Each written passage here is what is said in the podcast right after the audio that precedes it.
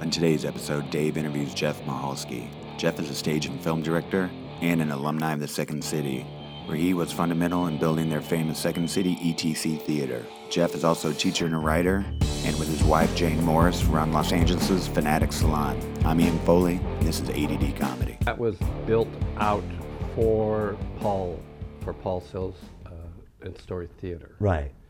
uh, at least initially. Mm-hmm. And then they put some more money in there for the practical, and that's why the stage is kind of cockeyed. Right. It's such it's my favorite space. Yeah, It's my favorite space anywhere. yeah. I love it because you're surrounded. You don't have to play broadly at all. Right. Everybody gets everything. You're and you're right there in the shit. Yeah. You're in the shit and and I ca- and it's form follows function. So so many times the scenes have the space has determined the scene, Mm-hmm. you know, and it just opens it up to so much. I, is it still like that? It's got it's like a prow of a ship, right? Yeah, the shape is still there. They've expanded the sides a little bit. Right, stylistically they lean toward musical comedy performance which i think is the norm these days uh, what do you mean by that? i mean that we used to do kind of internal scenes Right, and uh, they go on for however long they want on we had presentational stuff too but a good chunk of it was uh, me and you talking and, Right. or playing in some scene and now people turn to the audience and they announce to them what it is they're doing Mm-hmm. and uh, they're taking s- all the shortcuts that were created in david shepard's time dashes with the improv olympic right, and suddenly all those that you, you've seen it because you've done it too i've done it this the slap clap so you really don't have to play a scene or or you're just extending uh, the history of the performers because someone started talking about history Oh, you're you're you're, you're is it tag out? tag outs Right. yeah It's a tag out. he, but So he you called tag it someone. time dash at Right. the, the beginning Right. yeah So you studied with you studied with David. Did you study with David? uh, he stayed at my house He said, it- i also just directed him in a film uh, and how was he to work with? he was uh, excellent He's so, he's a million years old. Yeah, he was afraid. I Shepard. think at first, and uh, he didn't remember me. Mm-hmm. And uh, I spent the day in his hotel. kind Where, of- this is in New York. yeah, talking to him and, In his uh, hotel. Yeah. What do you mean his hotel? Well, we got him a hotel. To stay Okay, in. fine. It's not that he's living in a No, hotel. he's not. He lives in Connecticut. Right. And uh, I told him, "Look, I can see you don't trust me, and I think that's a good thing." Right. So, especially since the uh, interview was kind of a, I, it wasn't a hostile interview. It was a, the, we made him the head of a, a financial firm in New York. Mm-hmm. And we got a great space, a law office right above Times Square, and I set him right in front of all the signs. And uh, he was brilliant. He was absolutely brilliant. How I much knew he would. be. acting does he do? I mean, probably none. I don't even. I don't look at him as an actor. I don't know, but he was good. I, I'm sure he was good. I'm not saying he does he what he didn't deserve it or anything like that. When I, you think about David Shepard, you just think about what he's organized, not what he's not the actor. But, but when we're doing our best work, do we look like actors? I understand. Yeah. Right. I, I understand. Uh, do we look like actors? But I, I just when I think about David, I, ju- I don't think of him on stage. I think of him off stage, looking at on stage. Right. Not that I've ever worked with him. Well, I typecast him. I mean, I made him the head of everything. Right. Uh, but he was brilliant, and his observations are just spot on. And really, that's what I depended on upon a lot of people in the film. was it? Was it? Was, what's the name of the film? False prophet, And is it improvised? 99%. Uh huh. Who's in it? Dave Pasquazi, Mm-hmm. Susan Messing, Mick Napier, Jody Lennon. Paul All these people came Sand. out to New York, or no, you- no, you I shot filmed some some of in it here. I had two days Here or in Chicago? Los Angeles. Los Angeles. Two days in Los Angeles. Most of it was shot in New York, but I shot in Chicago too. Right. So I got Nate Herman in Chicago. I got Pesquez in Chicago. I got Napier and Susan in Chicago. I got Jody Lennon in New York. I got Soren McCarthy, who was fabulous. Right. Was he good? Fabulous. Good, good, good. Uh, Danny Passer, Cirque Soleil master. Danny Passer. I know that name. You, of course, you do because well, one thing he was in that uh, Servant of Two Masters show I did at the Bergamot. I don't know if you saw that. No, I didn't see that. But he also was, I think he was in the Los Angeles Touring Company for that short, brief time that they existed That's probably where I saw him. Yeah. Uh, at the Mayfair. at the Mayfair. yeah, in Santa Monica. But he's also a circ clown and a spectacular one. Headlined the, their show that they did in Moscow. It's him and Wayne Wilson, who are tremendous improvisers in their own right. Jeff, look at all the fucking people we know. Yeah. And, I mean, I'm not just talking about the amount of people. I'm not talking about the amount of people I know. We're just, I'm just talking about look at the talent that we know. Yeah, and they and I, listen, I would have had you in the movie too. It's it, the guys that I worked with would not let me cast it until the last moment. Uh huh. So basically, on this last round, I had to call George two days before we, George went. Yeah, you know what? Jane sent me an email Right. saying, "Oh, you're going to be in Jeff's movie." Yeah. And I had no idea what she was talking about. Well, because I was going to put everybody in it. right, right, right. Is Jane in it? Yes. Of course she's in it. Right. Jane, Jane Uh, Morris. uh, and also uh, Fred Kaz is in it, Mm-hmm. and Harry Murphy does what he does best in it: sing, improvises, sing. make the a song, Make a song. across the spectrum of, of financial theory. He improvises it. Yes. Brilliant. I, I tried to use people and what they do best. Right. So passer I used as a physical entity. I made him the financial risk officer at the uh, financial corporation that brings on the economy.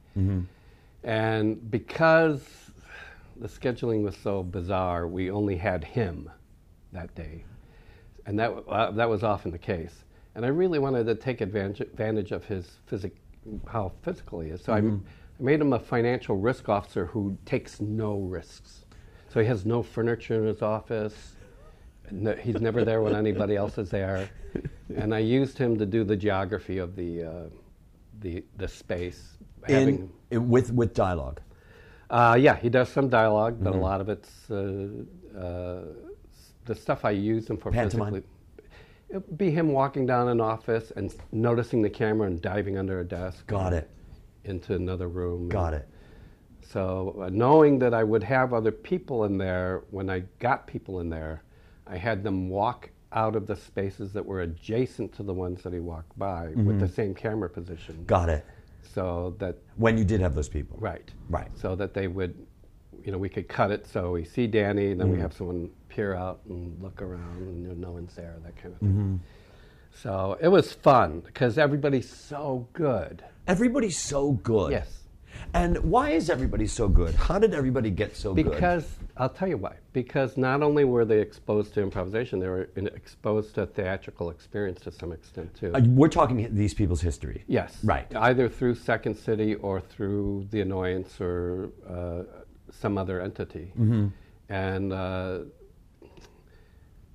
the shorthand wasn't as prevalent as it is now. The shorthand is so prevalent now, and I think Yeah. that in the shorthand, uh, uh, and I, and again, I, I, I don't want to be the guy who's screaming out, the old man screaming outside the window, "Get off, kids, get off my lawn!"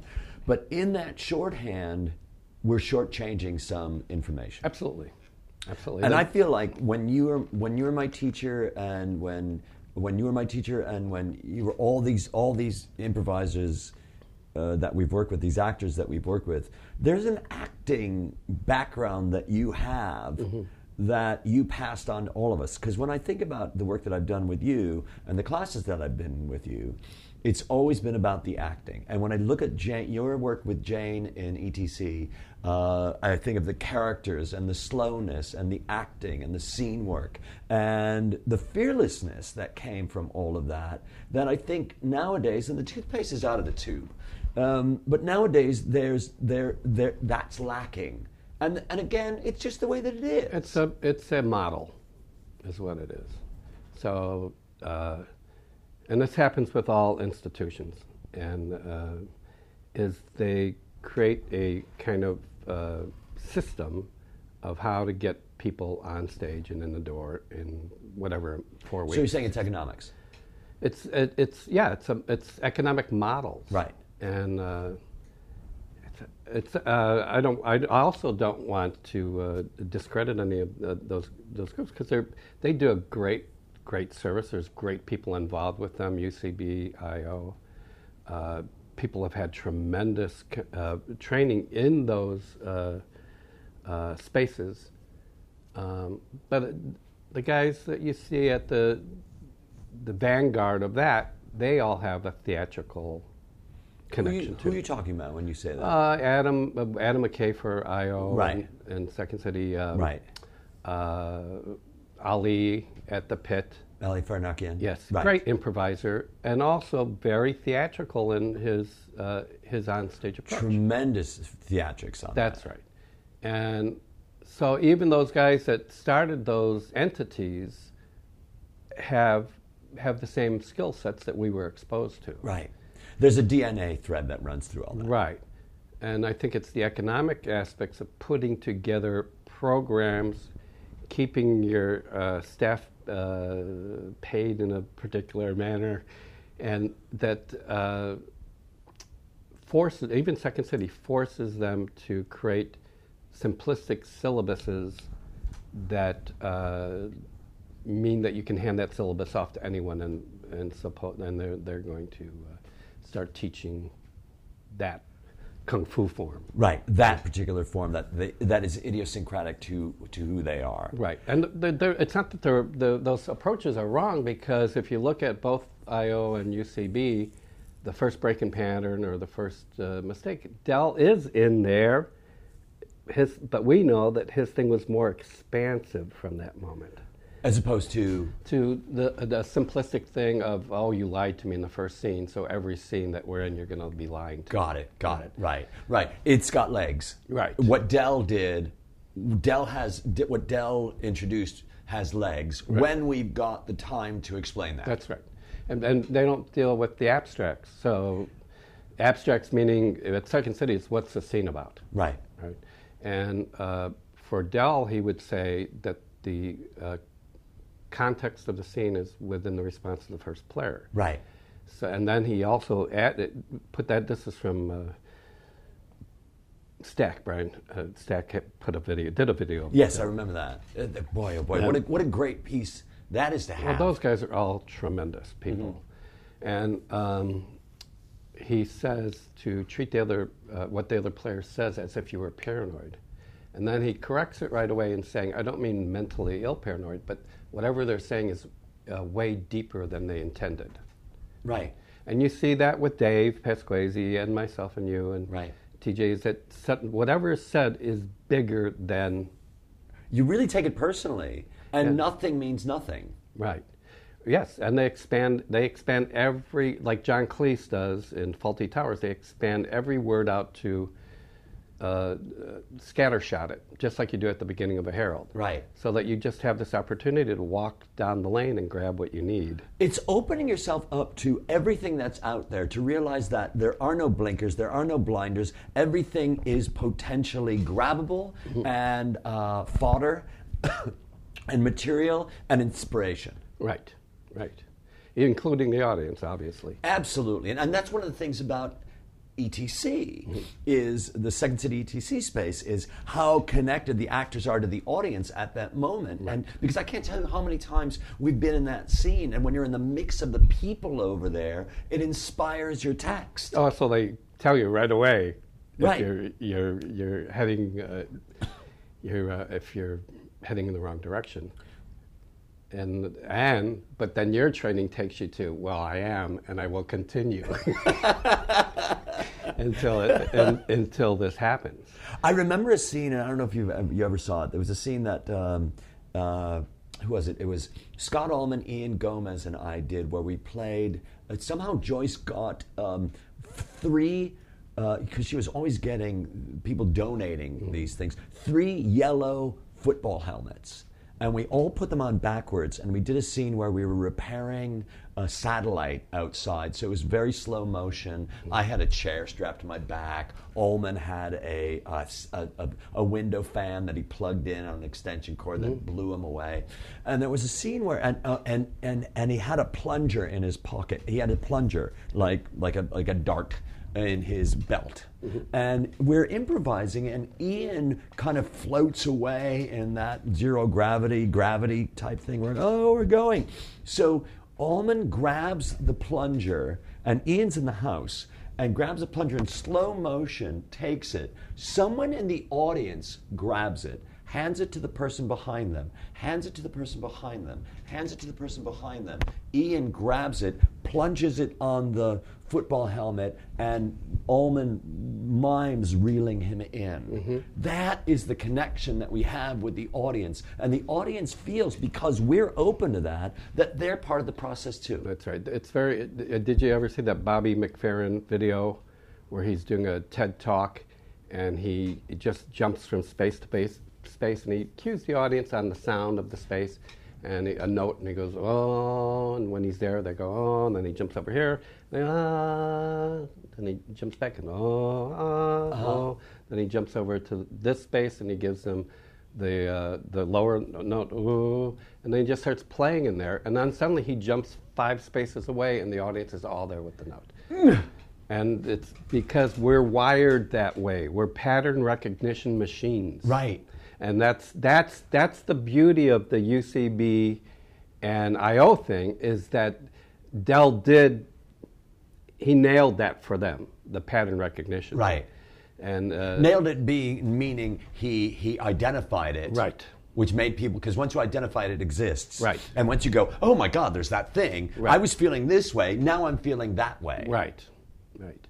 So, uh, and you saw that in some of the earlier I/O heralds and the type of forms that uh, they invented, and the way they responded to each other. And I feel that that and the language in the herald were inspired by uh, jazz. Right. And in that sense, uh, the reason Paul hired Fred was because he was a jazz musician. Paul Sills. Yeah. And Fred is working with Dell in that, and I think all that stuff informs you the referencing and re referencing. The quoting, what they call in music quoting. Is that what you're talking about? Yes. Right. Exactly. Or, it, you know, where the mistake is made, everybody plays the mistake. Well, I think Thelonious Monk said, I don't make mistakes. I don't I don't play the wrong note. I just justify the next one. Mm-hmm. Which is improvisation. Right. I sent you a thing this morning. You didn't get a chance. I to did. look- I Oh, listened you to did. it. The Charles Mingus moaning. Yes. Oh, I loved it. 'Cause I it's loved a it. I- herald, it- really. it's- I, I loved it. And then what I did was I went to Spotify and I just checked out that Mingus. I love Mingus. Mm-hmm. And some of those Mingus songs from uh, what's it called, Blues and Roots, Mm-hmm. Blues and Roots, from that one particular album, Blues and Roots, were songs that I've heard him play before, but not in that in, in those incarnations. Right. Um, they seem to be more produced than than the rawness that it might have been played later. Right, right. But there is that structure, that, and I remember when uh, when I first saw uh, a jazz band, and I remember, oh, oh, so I saw jazz, I heard jazz first, and then I got into improvisation second, and I'm like, wait a minute, this is the same fucking thing. That's right. As is uh, view, for certain aspects of viewpoints and uh, certain aspects of Meisner, too. Right. They're all improvisational techniques. They have their uh, limitations in their presentation, but when you start combining them and hybridizing them, you add to your repertoire in very expansive ways. Uh, when did you get into viewpoints? How did you do That that? was, big- I talked to you about it before you started uh, going around the country yeah. and I had done a, a show at the uh, uh, Bergamot Station uh, with uh, members of the Actors Gang, and they hired me and Hamilton Camp to come in because the group had a Is schism. Hamilton still alive? no, no, he died watering his garden, I believe. What a lovely way to go. Um, I know, he's, um, and you know, I wish I would say his proper name, which he uh, Yeah. Habib, but. Uh, Well, my, my folks knew him from Chicago Mm-hmm. Yeah. because he was uh, part of uh, Gibson and Camp. Right. And Bob Gitz, Gibson was my dear family friend's uh, brother in law. Yeah. So uh, Gibson and Camp, what is his name? Because he went uh, Buddhist? Hamid, Hamid, uh, no, no, uh, it's uh, Islamic. Islamic. Oh, so he became, an, he became Muslim. Yes, uh, uh, he and Louis Arquette were, I think, I believe this is a story. They're on a commune somewhere on the East Coast. And I think that Louis intended to convert to Judaism. And when they got to New York, or Lewis got to New York, or something, this other thing became more convenient. I mean, that's the story. Who knows if it's true or not? But and Look so- at that generation, and it seems to me that, that right now you've got um, uh, you've got another movie coming out about Ginsburg. Um, that uh, what's his name uh, did from uh, Harry Potter. the actor. Oh, uh, that kid that wears these glasses. Yeah, the kid that wears those glasses. um, but he's doing that, and and so so. And, but I think that there's a generation where Hamilton Camp and Severin Darden and Dell and uh, and Beat. David Shepard, like all those people, get there, that movie needs to come out. That's right. And that movie should come out in their ter- their terms as opposed to what we, you know, we know the, the deal with structuring film now. And uh, what it does is it eliminates the possibility for a full experience of When you're saying structuring a film, you're talking about the financial structure of the film. not just the financial structure, but the narrative structure of film. Uh, uh, they did, ju- recently did that on the road thing. Yes. right? And Did you ev- see it? No, I haven't either. But I saw the trailers, and everybody was remarkably handsome and remarkably beautiful, and uh, it, it was presented. a- I think they had uh, s- a, a woman driving across country with them, and it, it, ju- it just it's it became a romantic kind of uh, threesome kind of thing there, and it just it was like that be, that becomes a Hollywood narrative convention as opposed to relating the story. Right. What the, the characters that were i- within that story? Certainly on the road. When Mm-hmm. I think about on the road, I don't, I don't ever think of it as. I mean, it's not romantic at all. Yeah. It's not unromantic. No. I mean, it's unromantic in that the war just ended, and, and people are now out there going, "What the fuck am I? What my life's about?" People driving across country like madmen. Exactly. Right, right, right, right. But living your life large Right. Mm-hmm. in that way. But that but that narrative seems to be more of a European type movie than it does an American type movie. Yes. So when we start talking about things like uh, Beat Generation or jazz or anything like that, we're not likely to have the full experience unless we delve into and it. It exists. Obviously, we can go on YouTube and and experience a great deal of this stuff, Right. um, and also go to books and- and the like. Right. Um, but um, the the Hollywood narrative often closes uh, those venues up because it's the same story over and over. Right.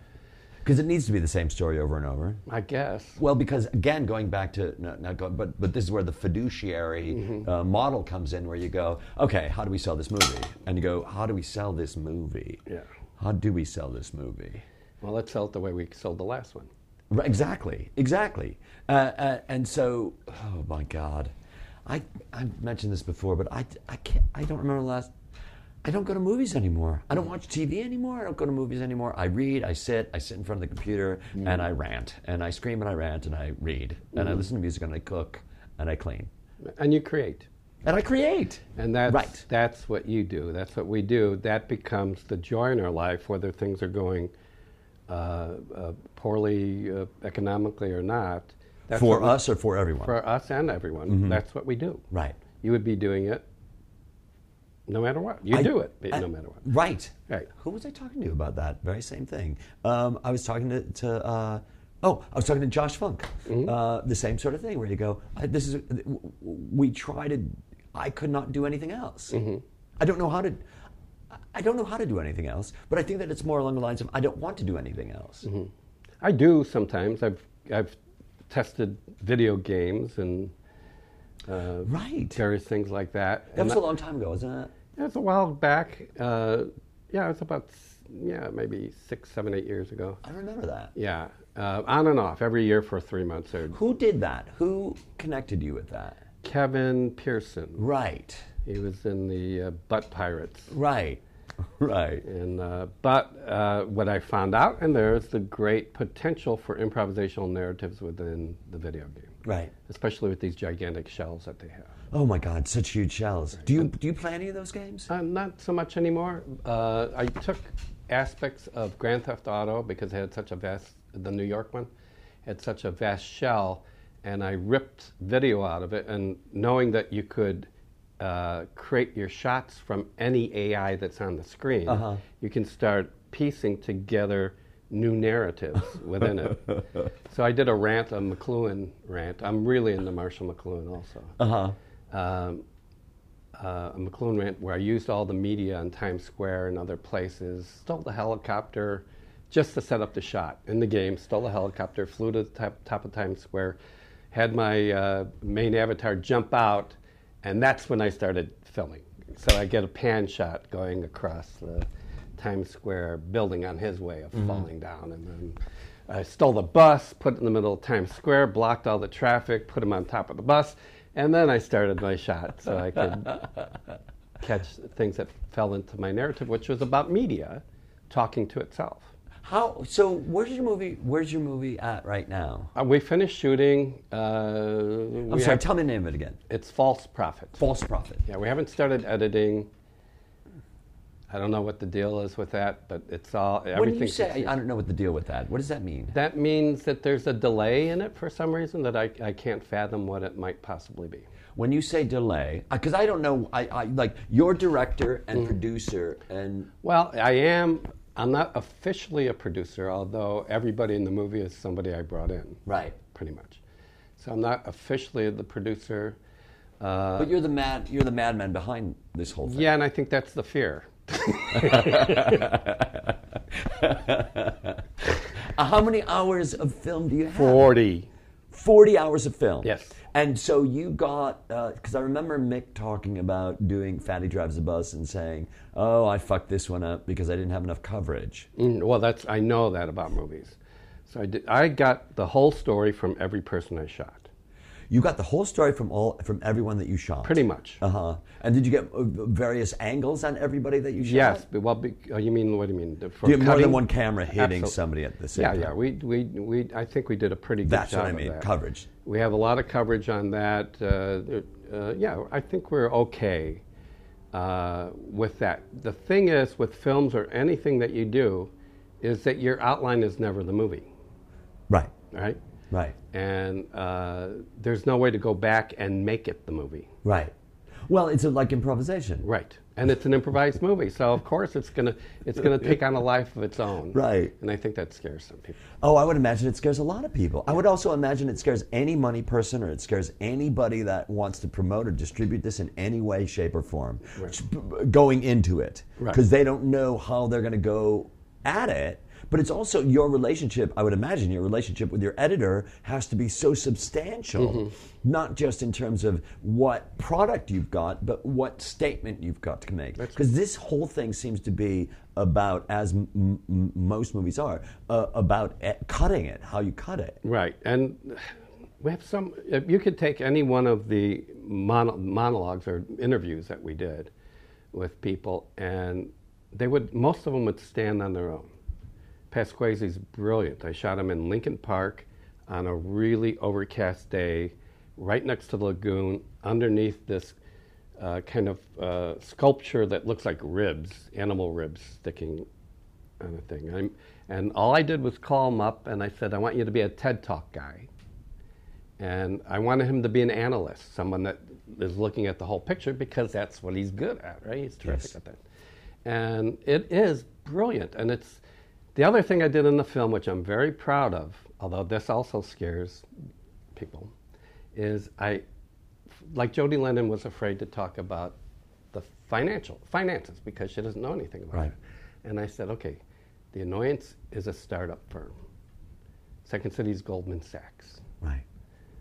what was what was the impetus for starting the annoyance if you were called such and such company and they're Goldman Sachs? Right. And what what is it? That, and so she talked about that, and then so I I asked her about um, what happened. Is your voice on it? Uh, yes, but I think we're going to replace that. Okay. Um, there, uh, I asked her. So these, yeah, these aren't on-camera questions. I'm asking her. I'm asking- so, Mm-hmm. Right. um, I asked her, um, what was the feeling when um, Brady Bunch hit? Right.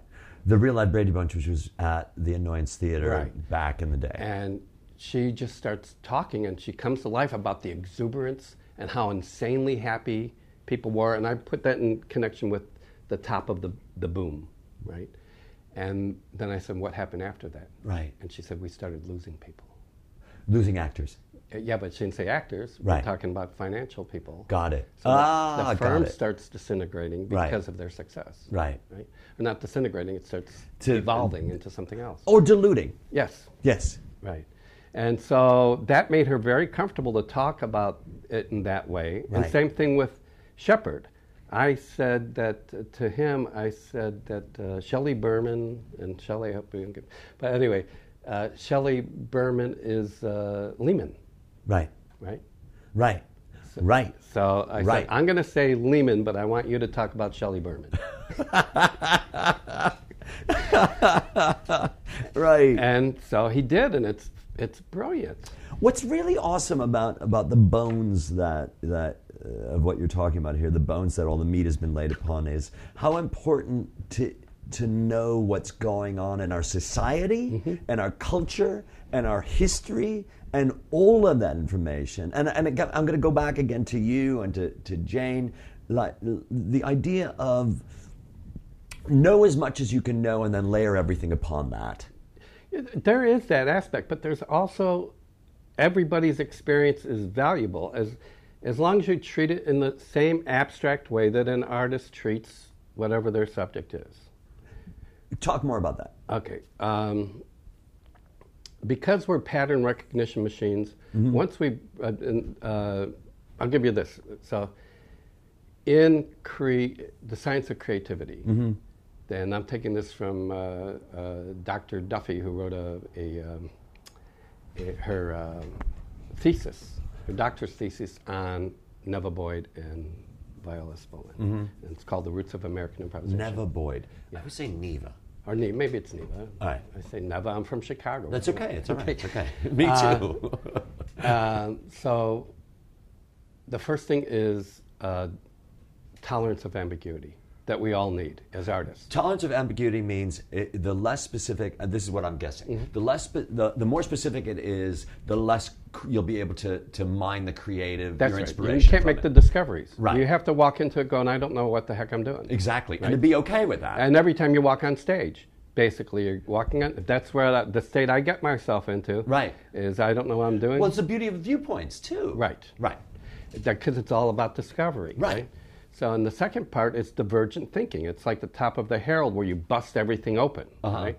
So you're creating multiple pathways to solve the same problem, Right. Right, Or possibly multiple pathways, Right. And the Or- last, yes, keep going. and the last thing in creative theory is convergent thinking. Mm-hmm. That's when you take the theme or whatever it is, and you pull all of that divergent stuff back in, and then you have a piece. God damn it. Yeah, it's, tr- it's tremendous. Well, it's what Second City does. That's what we all do. right. watching us work on the pier, what you know, when we did the 27 improvisers every Thursday night. Right, There's right. Ryan and you and Ian Gomez and Farley and whoever Matt else. Granig was showing up, That's and right. all the fucking people. I that were got to there. watch what people were Second doing. City alumni. It Yeah. was a Second City alumni. Got camp. to watch what people were doing as opposed to what's what dojo they came from. Right. Because we also had groundlings in there and we had different g- generations of Second City people. And it's all those people, and I think a lot of people. Uh, uh and this is the, this is the what did you say, what did you call it the bl- the what of ambiguity tolerance Tolerance the of tolerance of ambiguity. And I think that that a lot of people went, wait a minute, th- th- that guy is not a second city person, and that woman's Mm-hmm. not a second city person, and there's your tolerance of ambiguity going back into it, going, so the fuck what? yeah. They're our tribe. There are tribes, right? They all come from the same thing, including viewpoints. And um, I may be making this up, but this is what I've, I understood: is that uh, M. Bogart view, watched a dance company in New York that already had laid out viewpoints from the uh, Mary Overly, yes from the vantage point of uh, dance. Right. But that it She watched. I'm sorry. Anne didn't Anne watch? It wasn't Anne a, a, a, an acolyte of Mary Overly who Mm. who put the viewpoints together. Yes, but that dance company, from what I understand, was Viola's sister Beatrice put that company together. Viola Spolin's sister Beatrice. Beatrice, put the company together. Is this what you're telling me? That's what I put heard. the company together that. I may be making it up, but I don't think I am. Wait, okay, okay, wait, wait, wait, wait. Viola Spolin's sister, Beatrice. Viola Spolin, who is the the god, the the, the mother of, of She's not. She's the genius. She's, the 'cause real Neva genius. Boyd. Okay, so Neva Boyd is Mary Overly, Anne Bogart. Wait, hold on, because didn't Viola Viola study with Neva? She was her assistant. She was her assistant. As Okay. Joe Forsberg was uh, uh, Viola's assistant. Got it. Right. So there's a parallel universe that's happening here, but what you're saying is it's not just a parallel; it's it's the same thing. That's right. And the committee is also related to what we do and uh, how it's approached, and it's, it becomes their version of what's necessary at that time. They, they called them the committee in San Francisco because I guess some of them were card carrying uh, communists. And uh, so I don't know what that means one way or the other. But they, they created, uh, I mean, the Herald comes from there. If you talk to Larry Hinkin, who you should interview, yeah, yeah, yeah, yeah, yeah, yeah. uh, they they used because they couldn't come up with a second act and at some time in San Francisco they put the Herald in that they were doing the workshops and and were performing a Herald live as part of their show. So you know n- none of these things are new. It's not like it's not like uh, I mean they're new in the s- in the development sense of them, but uh, we're just re-referencing things that happened before. It goes it goes back to I don't own any of this shit and you don't own any of this shit and the people that I study with don't own any don't own any of this stuff Right. and nobody has anything and it has to be okay. But we also have to honor the legacy, and that's, That's we- what I'm we- talking But we about. don't do that. well, when you say we don't do that, what do you mean we don't do that? I think that uh, uh, Viola's been trapped in a label of mother of improvisation, Which I said. When she's an ongoing, ongoing creative entity, when you look at her uh, writings at Northwestern, and not, I'm not talking about writings about her work because she was an, an exquisite note taker when she worked for the Park District. You see the roots of improvisation in that Right. right? You also there's talks with between her and Komos, who was I believe her husband, and she talks, ab- and this is in the '70s. She's talking about the neurological transformations that happen through creativity. Well, that's current. That's now. Mm-hmm. Right. Right. That's Right. now. Right. Brain Right. changes that happen. Right. Things like that. She's ta- she's looking at an article in Psychology Today or wherever it was, and she's talking. And Komos is taking notes. A lot of these are handwritten, and she's talking about that. Right. And Neva Boyd and her both thought that there was a so, not just a sociological factor in it, but a brain changing, consciousness changing Mm-hmm. aspect to uh, a, a- approaching play and improvisation. I- I- there's something awesome about agreement. And she knew it. She Yes. knew it. Well, well, how can she not know it? Because that's the foundation of everything that she's done. Right. And and in that way, she codified it. And I'm going to say codified. I don't mean like in, in a concrete way, but she she I'm going to say codified it again. She codified it in a way that I could look at it and go, "Oh, I know exactly what you're talking about, and somebody else could look at it and go, it's, that that that isn't from my my universe. Can look at it and go, I know what she's talking about from coming from that aspect and that aspect and that aspect. Well, she's teaching you to be in the book. She's teaching you. Actually, she's teaching teachers Right. to teach people right. to to be practitioners. Yes, and that's what that whole book is about. It's about, a, a- and I love the way that you put that because improvisation for the theater, right, is about teaching teachers how to teach that. Right. But it's not, it's not a Bible. No, It's- absolutely not. But I think that a lot of people look at it in that way. I I am not a disciple. I can't be a disciple of anybody because A lot of the people that we know are disciples of Dell, and I look at that going, let that the fuck go. I think he would be uncomfortable to see a giant visage of him in every uh, theater that you walk in, too. Oh yeah. Oh, clearly. Right. So to if- have him on the wall, like like uh, so i- iconographic and It- it's kind of Egyptian, really, uh, in, in the uh, the way that it's laid out. There's a deification of it in, that uh, has an Egyptian quality to it. I mean, like ancient Egypt, Egyptian quality to it. Viola is influenced by Eastern European mystics, right? Two, and that notion of Neva Boydson comes out of kindergarten play, learning through play in Right. Germany, and uh, and there, I guess there, were, she was at the University of Iowa, and things like humanist psychology comes out of the same thing. is that is that Iowa City? Uh, I don't know which. I think it's University of Iowa, but I'm not sure. Okay. But uh, uh, humanist psychology comes out of it. Games people play, Mm-hmm. uh, Robert Masters stuff. All that stuff comes out of the same thing. Right. And Viola and Neva recognize it as a as a liberating tool. There's so much gibberish in Viola's thing because, on a practical basis, when you went to those park districts, nobody spoke the same language. When you say gibberish, you mean literally teaching gibberish. Yes. You don't mean gibberish. in Te- okay, I'm just clarifying. teaching people Got it. to uh, uh, uh, communication through gibberish. Right. Well, y- she was getting these people to tell their stories, but they spoke different languages. Right. And so, th- th- at that moment, what she's doing is she's having us connect on a deep tissue level. Right, right. And Which is also kinesthetic play in in viewpoints, too. right, Right. right. It's all the same. It's the same thing in jazz, where you are listening and responding kinesthetically to the other musicians. Right. Right. Right. It's coming through an instrument, but it's all physical. Right. It's all physical. And uh, the the idea of and it's uh, right.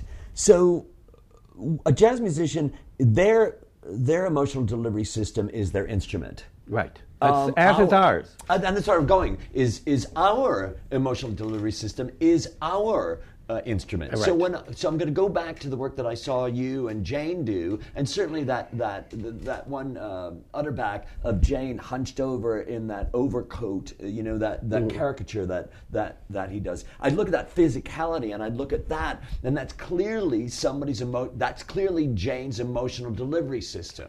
Except that probably she's not feeling that emotion. No, no, no. But clear. But but that's that's my. I get to interpret what Yeah, no, emotion. you're you know, right. that's not what she's saying. And so my interpretation of moaning of um, Right. of, of, of Mingus's song "Moaning" that's not yours. No.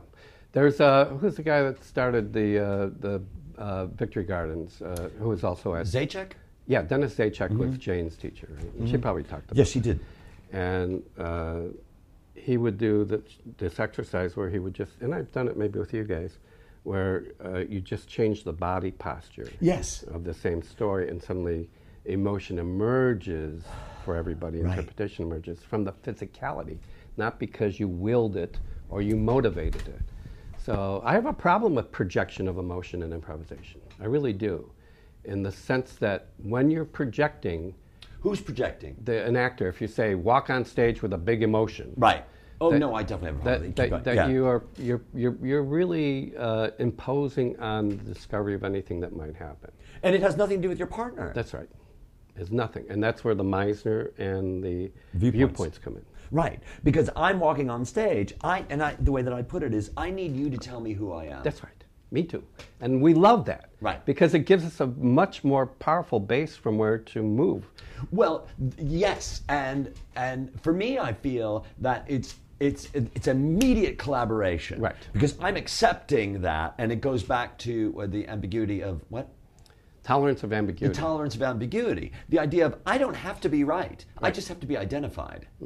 When your group Stacy's not here, you guys used to start with that physical kind of thing where you do these little uh, movements that turned into what looked like a moment in the scene, and then you would place them within the show, right? That connective thing that you uh, did at the beginning is uh, sets you up for discovery, connects you to the other player immediately. You're already, even though you guys might not, not have called it kinesthetic at the time, you were playing kinesthetically. And uh, that, the audience provides context before you do, right? They just see what's happening. I can't write a story that fast when I'm moving. I can't. Right. But the audience can. They can provide context to it.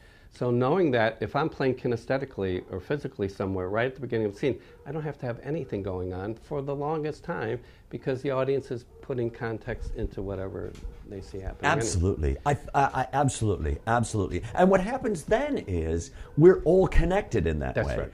Everybody Including on the stage. audience. That's what I'm saying. Everybody on stage, and then the audience, and the audience, and everybody on stage. It goes back to E being in that space in ETC, and and Ullman pl- plas- uh, uh, uh, uh, having the plunger Right. and the audience reaching out. It's- They're telling the story. And what a beautiful discovery that was the first time it happened. Yeah, I, re- I remember it. It was one of the most. It was one of the most fantastic things that has ever happened to me at Second City. Mm-hmm. I, it's probably one of the top three things that has ever happened to me. Where we're watching it, and everybody's going, "What the fuck is happening right, Right. now?"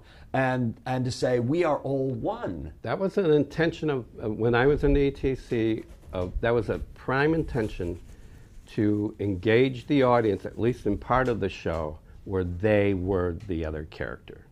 And we started doing that early in, uh, and I mean, we, all, I, we were inspired by things like PTA, the Right. classic Second City scene. Uh, main stage scene. Right, but ours was more ambiguous. We would have beginnings, middles, and ends of scenes, and we had this whole well, beginning and end of scene, and we had this whole middle that we just let happen, Right. like coffee shop Right. or uh, channeling or any of those right. things. Where you had you had a beginning, or you had a scripted beginning Right. and a scripted ending, and you were heading towards. That's right. right. Um, things may be repeated because you, you you know they become convenient that night because Right. this and this happens, but I I always felt that when I was trans uh, what's- transported by what was happening in a show, I was totally engaged and totally loved it, and that comes from an earlier improvisation experience. My first teacher was Albert Williams. The Is re- that the writer? uh, the reader, The cri- reader writer. critic. He also is a professor at uh, at Columbia. Right. I was walking down the street and I heard this music, and I walked in this doorway as a teenager, and there were these people and they were hippies and they invited me in, Mm-hmm. and they're doing this really uh, Spolin-based improv games that they had translated to music, Mm-hmm. and it's because William Russo had been a partner of Paul's. Paul Sills. Yeah, in the body politic, and Mm-hmm. he started creating these wonderful free theater shows that were where uh, you had amateur musicians Mm-hmm. and people both creating new scripted material and improvising within these shows, Mm-hmm. and their workshop process was beautiful, Mm-hmm. and it was connected with rhythm and sound and all these other things. So that that Where was this? Oh, uh, that was that the this building on Sheffield, uh, near where Clark and Sheffield had. Uh-huh, uh-huh, And okay. it was the old theater building. Columbia College eventually bought it, Mm-hmm. but it also was at the Body Politic too. On Lincoln. Yes, Mm-hmm. and there were free workshops, and if you happen to wander in, you wa- it was Paul's thing. Whoever walks in the door, Right. and they did beautiful shows that inspired me as a, a kid. But then they disappeared, and then when I was in the Navy, my brother said uh, when I got out, he said you should be doing this Second City, Mm-hmm. and he brought me into Joe Forsberg's workshop. And Uh-huh. I was home. I was home. You're home. Yeah, that was I was home. Oh, you're fucking home. Yeah. so I started performing immediately, Uh-huh. which you shouldn't do really. I was in, within two weeks I was in How coffee could you shops. not, but you know not? Wait, within two weeks, what? I was in coffee shops improvising. Yeah, with coffee people. shops, okay. Right. Uh-huh. And uh, and with and who knows what kind of crappy work we did, but I was I loved it. Who is who's in the group with you?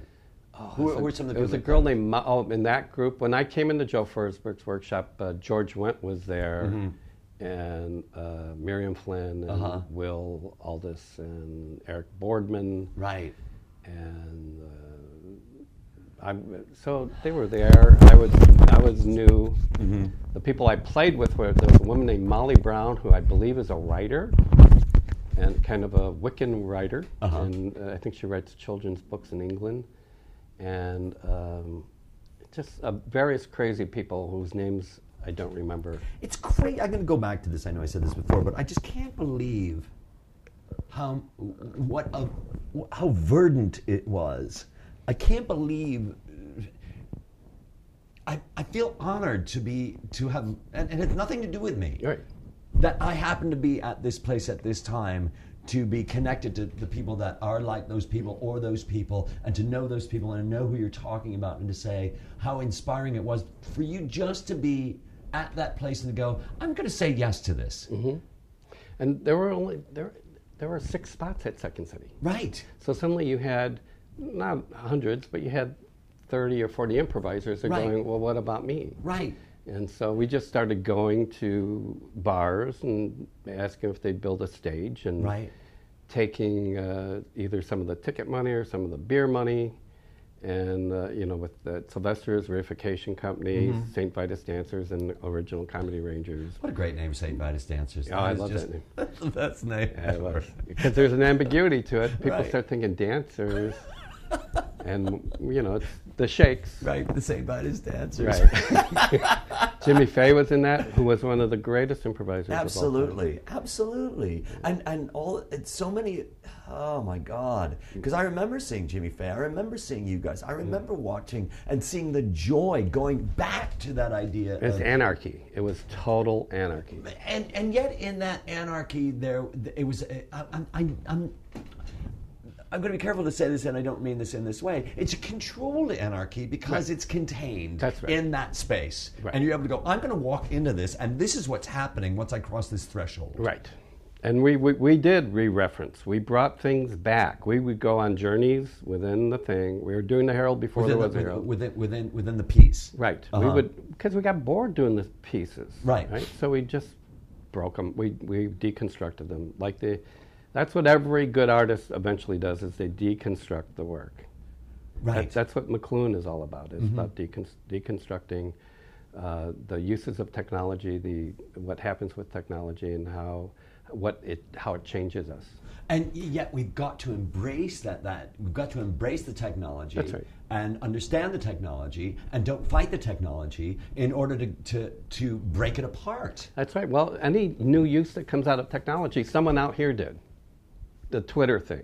Right. Whatever it is, somebody uses a device for something it's not going to be used for, or to blow off an IED, even. Right. Whatever it is, somebody creatively takes that technology and uses it for another purpose. Well, you know, uh, And it gets Dick absorbed. Costolo, who's the CEO of Twitter, Mm-hmm. is an improviser. Yeah, from well, Chicago. Right. And that's what that's what Mick changed the culture. We changed the culture at Second City with E ETC. Mm-hmm. Right. Really, we truly did. And prior to us, the Thirty Years War Company did because they were outsiders primarily. As Rob Riley, uh, um, Mary Gross, uh, This is the cast of the Thirty Years Right. War, the Second City show. Right. Right. M- m- Most of them weren't, you know, they weren't in Second City from a traditional road. in. But that goes back to Bernie, where we haven't talked about Bernie. Mm-hmm. Bernie bringing those people in. Yes, yeah. Yeah, well, you know, part of it's absorbing what, what's the disturbance in the uh, forest, right? Because uh, they, Mm-hmm. Right. they did that with us. They took two guys from the Comedy Rangers, Jimmy Mm-hmm. and me, and uh, basically absorbed that. Right. And uh, same thing with that. And but Richard Kind too, right? yes, from practical. From practical. So all you all institutions need to be constantly disrupted Right. because what happens in the disruption is that it evolves. They it doesn't. Second City and it didn't become the annoyance because Mick was there, but it absorbed what Nick uh, what Mick brought in, and it changed the culture not in an annoyance way, but in a Second City way, adopting the deconstruction. Right. Where eventually uh, Keckner and those guys just they don't have a stage even. Right. Right. Right. Right. Right. So- right. Right. So th- you have to disrupt. You have to disrupt the culture all the time. And you also have to- WikiLeaks, any of that stuff. And you, also have need to it. keep your finger on the culture to know what the culture is, not to not to insulate yourself. Mm-hmm. You know, and I, to, to- like to be inspired by things. And again, going back to you know, you're, you somebody saying, "Uh, "Turn that music down; it's noise." It's not. Yeah. It's not. It's what's happening. That's right. And that you absorb it, and eventually we become unconscious that we absorbed it. Right. Right. And and but we got to make it okay. Mm-hmm. Well, definitely we do. And b- b- but we bring we, we bring the whole bus with us. Mm-hmm. Right. We don't drop it because there's a new fad. No. No. No. No. No. No. I don't know how you do that. How would you do that? How would you do, do that? For How- limited times, people do. uh, what do you mean? Uh, well, well, like when you codify an improvisational approach, Got it. you are you're ignoring what's happened before. Well, you're looking at it. Hopefully, you're looking at it in a way we're going, okay, we're going to look at this right now in this way in order to then open it up. No, but if once it becomes a commodity and you're selling it, that becomes a threat Got to it. your culture. Got it. Right. Got it. And then then you have outsiders like me that's hanging around, or other people that can't get in there. Right. Mm-hmm, Who who break it up again. So uh, and it, it happens over and over, and then it becomes it becomes for you know, at some point, someone figures out how to make money on it, and that becomes the problem, really, ultimately. Right. Not, not that money's bad, but that at a certain point, in order to continue the expansion, you have they make choices that limit the product. It's what capitalism does. If I, ca- I need to create something that I pay very little to produce, but I could sell it at a, a nice margin. Well, that means I have to get people y- marketed used to the idea of loving junk Right. of loving something that's less than Right. and going you love this you pay for this it doesn't cost me anything to produce but here you take it Right.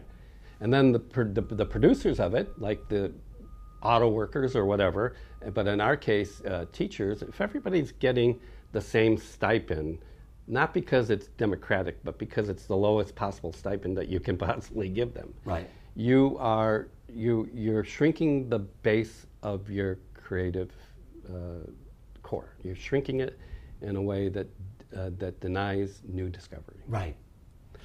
Right. You look at people that disrupted Second City. Nate Herman's one of them. Right. Well, Uh, you, D- right. Danello and and uh, Colbert. Colbert. Um, there's a lot of them. And now. Amy, certainly Amy. Yes. There's a lot of that from that from that uh, thing prior to that the 30 years When you war say thing, company. what do you mean thing? From that to- thing. from, that group. Yeah, from that group, from Got that it. time. Uh-huh. Uh, you had uh, the Belushi crew, the John Belushi crew, Right. that basically are outsiders coming into the madhouse. Well, you also had uh, uh, uh, Tom Janis coming in uh, with uh, Mm-hmm. Bob Odenkirk. Well, well uh, Tom Janis, Odenkirk, Kenny Campbell, Scott Mm-hmm. Ullman, all those people coming in from uh, from Players Workshop. That's right. And uh, I But forgot they the- also had another show that they were doing that's outside. what I mean. Dog's Life. Right. They were doing and, Dog's Life. Including and they were doing- Odenkirk, who didn't get hired that time around. Right. And he ends up on, they do that tomb thing with Conan and those other guys. Right. And Jill Talley and those guys. And he he's he lands at SNL and then comes back to have this experience that he missed. The Second City experience, where he hooked up Michael with McCarthy, too. Farley, and uh, right, exactly. And you, but right, right. It's crazy. It is because it. But but there's also something to be said about Second City, just in the way that they go, what's out there, because they do pull these people in. And when they finally become a problem to some extent, right? Right, right. well, they- we both know that. Yeah. yeah. Um, I, I think that the further that gets, and it's there, For the what gets. Second City, the entity like Second City, gets into the corporatization of it, and where you actually start seeing that uh, your touring, uh, your boat tour thing, and your workshops make the- make way more money than your main stage show. Right. That you, you start worrying about. Well, we, the main stage show's got to make more money, so we have to change the the, the culture to fit the, to fit that. And it's like, no, you don't have the other things if you don't have the constant disruption that's happening on the main stage. Right. You don't have a theater company if you have a 600 person workshop where the guys at the bottom are going, oh, I have to be just like those guys at the top. Oh, boy. As opposed to the outsiders going, I'm, I'm, I'm going to Fuck do those That's people. right. That's right. Exactly. and then them getting absorbed into the Right. the picture. Right. Right. Those are the, but I, I look at those people and, and, and I go, I, they were the disruptors. That's right. Every one of them. Every one of them. Tina, Yeah. Tina Fey, Yes. disruptor. Adam McKay, fucking disruptor. Now, But- even uh, uh, Ali, well, they absolutely. get fired numerous times. Right. Well, George Wendt got fired numerous times, but for different reasons. Right. But Ali certainly was, you know, coming in with the trench coat and the bowler hat, Mm-hmm. going, "What the fuck? Who the fuck is that?" And Amy and Steve, Amy Sedaris, Steve Colbert, and Paul Danello. This triptych where you that you couldn't fucking get in. There's no daylight between those three Right, right. people. Yeah. Uh, and the same thing with Tom Janis, Scott Ullman, Kenny Campbell. Mm-hmm. You know, there's no daylight between those two. And yet, Tom Janis was the one that put Pinata Full of Bees together. Mm-hmm. He was the director of that show, which fucking opened everything up, That's which right. also brought Wardell in. And Right. Ward- oh, it, was, it was the reinvigoration of that. Right. Yeah, and, and, and, and you just said something that just made me want to uh, respond to that, and I forget what it Uh, was. the daylight, uh, those three guys, you know, I, I listed all those people off. Well, there's something. I mean, that, that those guys have created a gigantic impact on the culture. Which guys? Uh, Colbert, Colbert, Danilo, Danilo, and- and Amy. And Amy and and the David. Trouse too. Right. Oh, I know what I was going to say. And then there's people out that never got into Second City that are powerful improvisers and great, like Jay Leggett, Right. who you go, well, this guy is impeccable. Right. And uh, he's in he's in the culture. Evan Gore doesn't. Tremendous improviser, Right. Doesn't really get in, uh, to to exist in those in those companies, and he should. Right. He, he, it's it's birthright, you know. Absolutely. And and uh, and that's why when we did the alumni show, we had guests because there's number one, they're our tribe, and number two, there's some sort, there's a creative connection between Rick Overton and all of us. Absolutely. Oh my God. Okay, we got to stop there. Okay. We'll stop at Rick Overton. Thank you so much. Oh, thank you. That was awesome. Today's episode was sponsored by GoDaddy. Thinking about starting a new website? GoDaddy is offering one new or transfer.com for just $1.99 for the first year. Go to GoDaddy.com and enter the code ADDComedy at checkout or click on the GoDaddy banner on our website, ADDComedy.com. Hello, ADD Comedy Podcast listeners. Dave Rosowski here. First off, thank you for listening. We really appreciate it. And second off, if you've ever wanted to take a class with me but thought, gosh, I don't think I'll ever be around where David is, know that you can now take the virtual class at iActing. Just check our website out, and there's a link there. Click on that link, and that will set you up. You got to do a little hunting, but I think that it's well worth it. We'll hear you in your ears. Bye. Thank you for listening to the ADD Comedy Podcast. For Dave Rosowski, I'm Ian Foley. For more information on ADD Comedy, you can visit our website at www.theaddcomedytour.com. You can also follow us on Twitter at ADD Comedy Pod. If you're in the Los Angeles area and you're interested in taking a class with Dave, you can find that information at his website at www.davidrozowski.com. Sound services for the ADD Comedy Podcast was brought to you by Post Apocalyptic.